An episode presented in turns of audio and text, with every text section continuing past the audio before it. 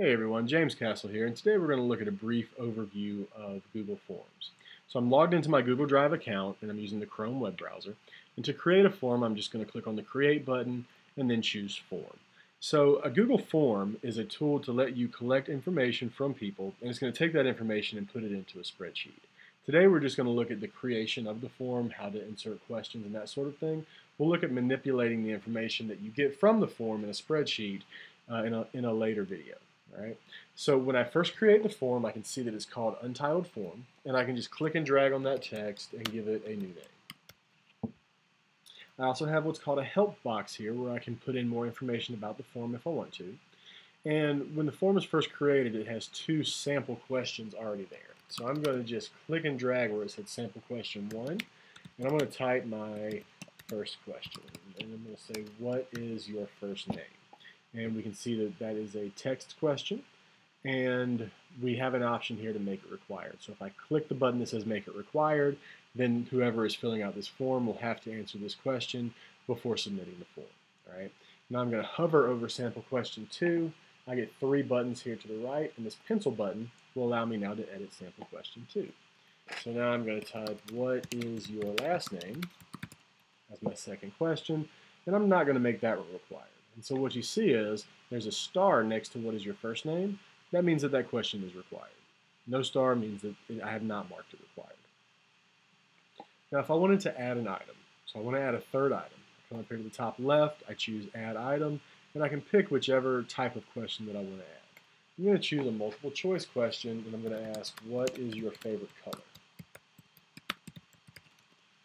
Okay, and is a multiple choice question and I'm going to give some options here.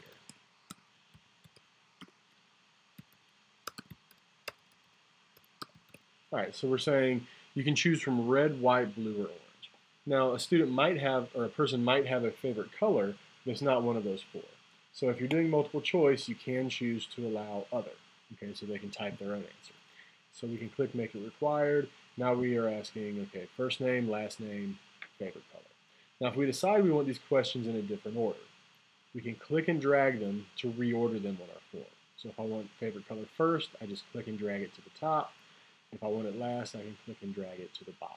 Okay, so that's the basic uh, basics of adding and editing items in a form. You can explore some of these other items um, on your own. They are pretty much just what they sound like. All right.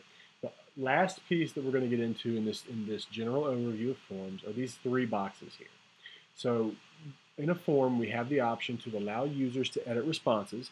And if you check that, what it'll do is allow or allow whoever's filling out the form um, to get an email once they submit the form, and that email will have a link where they can go back and, and change their, their responses. We can also require a Clark County School District login to uh, view the form. And so if you are giving a quiz to students or if you're sending something to teachers, you can keep that checked and they'll just have to log into their Google account in order to get to the form. If you're doing a, a form for parents, you'll probably want to uncheck this box because parents don't have Google logins. And so you'll want people outside of Clark County to be able to get to that form. Um, so it's just up to you if you want people inside or outside of the district to be able to get to your form. Um, and then the last checkbox is to automatically collect respondents' Clark County uh, username. And so if you leave that checked, what it'll do is collect the email address of the person who submits the form. And so that could be particularly useful if you're using Google Forms to give a quiz. You'll want to capture the email address of the student when they submit the form so you know whose answers belong to whom. Okay? Um, so that is just an overview of the basic features of Google Forms. Thanks for watching.